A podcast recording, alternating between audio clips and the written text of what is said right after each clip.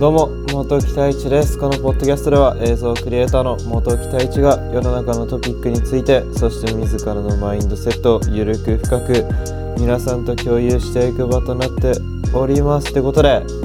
第158回ポッドキャスト始めていきます。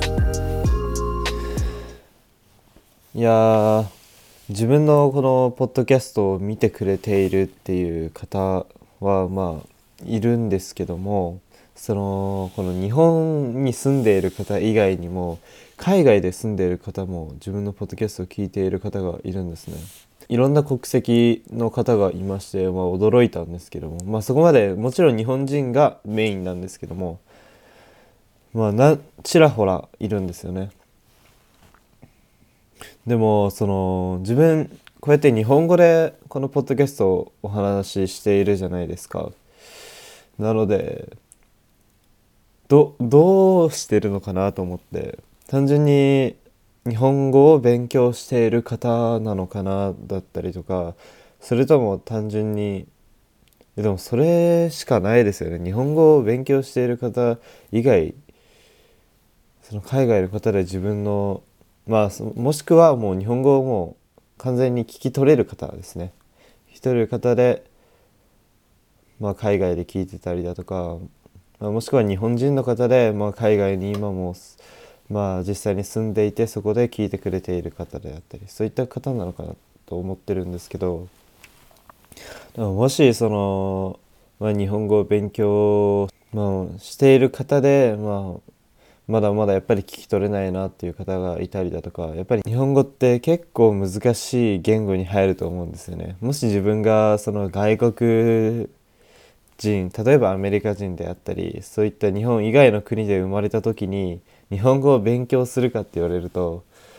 いやー多分しないと思うんですよね。まあもちろん日本がもし好きであった場合はするかもしれないんですけども、まあ、特にその、まあ、日本の大学みたいに第二カ国語を選べって言われた時に日本語がもしそこにあったら日本語は多分選ばないと思います。それもやっぱりあの今後のことを考えてその日本語を学んだ時に自分に何か得する得ることはあるかって考えた時にそこまで多分ないと思うんですよね。それは多分日本あの日本が好き日本のことは別に特に何も思ってなかった場合の話なんですけど、まあ、なので日本語しかも3つのレターがあるじゃないですか。その文字カタカナひらがな漢字があって。それをまず使い分けなきゃいけないところともうそれをミックスさせて文字をまあ字体を書いていくであったり文章を書いていくであったりで、ま、話すのもまあなかなか難しいと思うので発音だったりとか、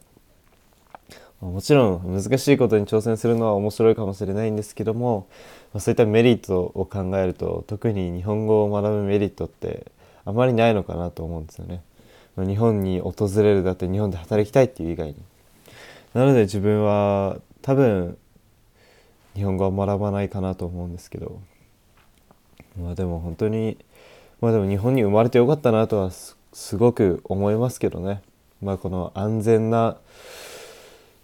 まあまず安全安全というかその安心してまあ、出歩けるっていう状態とかまあ、実際そのアメリカの方々があの日本に来た時に驚くことって子供が一人で歩いてることなんですよね。まあ、アメリカではありえないことらしくてもうそれもやっぱり誘拐だったりとかそういったものがやっぱり多発しているのがアメリカなのでそれ日本アメリカ人がまあやっぱり日本に来て驚くことっていうとそこであったりまあ、他にもいろいろ文化だったりそういったものもあると思うんですけどなのでもそういった安全っていう自由に外を歩ける子供でもっていうところではすごく日本のいいところなのかなとも思いますね。まあ、なのででもいつか本当にこういうその外国で聞いてる方であったり外国の方がもし聞いている方がいるのであればまあ英語でこのポッドキャストを配信したいなってすごく思いますね。なので、まあ、いつかもうもっともっと英語が流暢になった時に、まあ、皆さんにお見せできればなと思っておりますもっと発音だったりとかそういったスラングっていうんですけど実際にアメリカ人が使う、まあ、言葉なんていうんですかイディオムというかスラングというか、まあ、そういったものがあって、まあ、そういったものも使用使えるようになりたいなってすごく思います。まあ、てことで、まあ、今回158回ポッドキャスト始めていくんですけども、まあ、いつも本当に聞いてくださあ始めていくんですが、まあ、本日のテーマは外見や中身でしょっていうテーマについてちょっとお話ししていこうかなと思います。これもちょっとあの日本の一つの文化というか習慣というか、まあ、そういったものになってくるんですけどやっぱりその学歴フィルターっていうものがあるじゃないですか、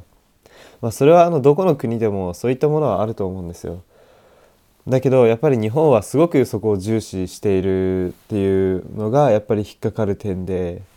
まあ、でもその学歴を気にするっていう理由も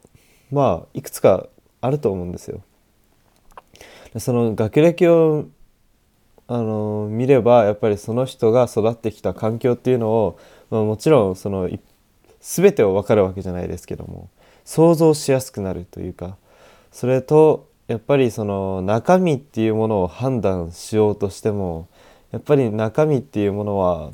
作ることができるのでその場で作ることができますしその短いこの面接っていう短い時間の中で中身を中身を探ろうとしてもなかなか難しいと思うんですよ。なのでやっぱり結局は学歴そしてま過去やってきたことっていうことを重視してしまうんですけど、まあ、それは仕方ないで終わらしたくはないんですけども、まあ、これがやっぱり日本の形っていうか、まあ、それが根付いてしまっているのかなと思うんですがでもやっぱりその自分が言いたいことはもちろん外観じゃなくてやっぱり中身でしょということなんですよね。でそのもちろん過去やってきたことであったりそのどういう環境で生きてきたかっていうのはすごく大切なんですけども中身っていうものをやっぱりその探ってほしいなって思うんですよね。面接を受ける生徒っていうのは学生たちはやっぱり自分をよく見せようよく見せようってなってしまって結局それはまあ、雇われたとしてもそれを見てくれた方々はその本当の自分を見てくれて受かったかというと結構7割近く違うんじゃないですかね。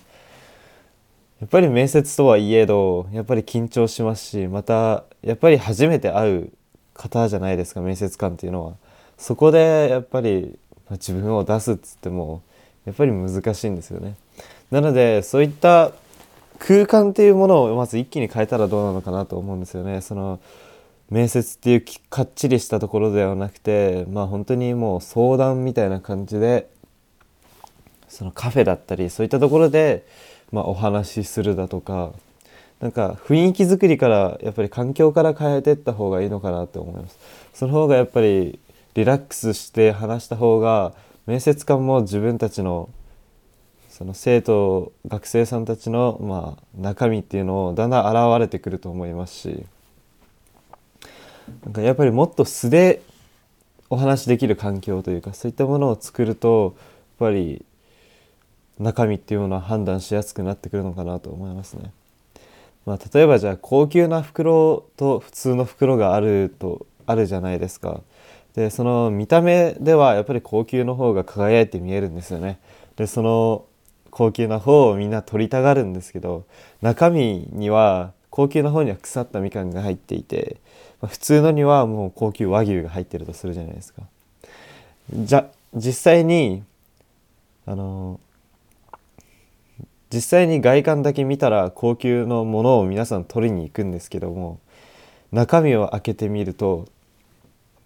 普通の袋の方がいいっていう場合がたくさんあると思うんですよ。で自分が言いたいのは本当に大学っていうそういった学歴っていうものは本当に外観ただのその箱でしかないんですよね。でその箱の中身がやっぱり大切じゃないですか。やっぱりいくら袋が高高かろうと中身が腐っていたらその袋の印象も悪くなってくるんですよね。なんですけどやっぱりその袋が普通で中身が高級和牛だと印象がガラッと変わってくるんですよ、まあ、なので本当にまあ、なかなかやっぱり難しいとは思うんですけども面接の雰囲気であったりそういったものからやっぱり緊張したりだとか、まあ、自分をよく見せよう見せようと思うことが多々あると思うんですけども、まあ、自分をよく見せようと思えば思うほどもうどんどんどんどんやっぱりあのマイナスな方面に向かっていってしまうと自分は思うので自分の限界を超えようとせずにいつも通りに会話することが大切なのかな。やっぱり会話だと思うんですよ。なんか決まりきったことをただただ話すんではなくてやっぱり会話をすること。でそれも自分からそういった雰囲気を作る作ることが大切なのかなと思います。そのなんかファーストキャッチってすごい大切じゃないですか。ファーストインパクトですね。もう自分でその雰囲気を変えてしまえばいいんですよね。自分の流れを変えるっていうことですね。まあ、流れを自分の方に持っていくことがすごく面接とかやっぱりは大切なのかなと思います。で結局はやっぱり大学をどれだけ自慢したとしても結局大切なのは中身だと自分は思うので大学入学していなくてもやっぱり高校卒業していなくても成功している方って全然いると思いますし。まあ、なので本当に中身だったり考え方っていうのが大切になってくるのかなと、まあ、思いますもちろんそのいい大学に通っている人っていうものはもちろん損ではないですしそれだけいいまあ、それはもちろんプラスには働くと思いますよ。なんですけど、まあ、そこだけを自慢できることではないなと思っている思ったということですね今回は。なのでやっぱりまあ、もちろん外観をどれだけよく外観を良くすることっていうのは大切なんですけども、まあ中、中身ももっともっと極めていこうという。長期的に見てやっぱり長期的に見るとやっぱり中身っていう方が重視されてくるので、まあ、ぜひ、まあ、よろぜひそちらも気にしてみるといいのかなと思います。ということで今回少し長くなってしまったんですけども終わらしたいと思います。いつも聞いてくださっている方々ありがとうございます。そして、まあ、YouTube だとかにも自分の映像作品が載せてありますのでぜひ見ていただけると嬉しいです。ということで終わらしたいと思います。それではまた。バイバーイ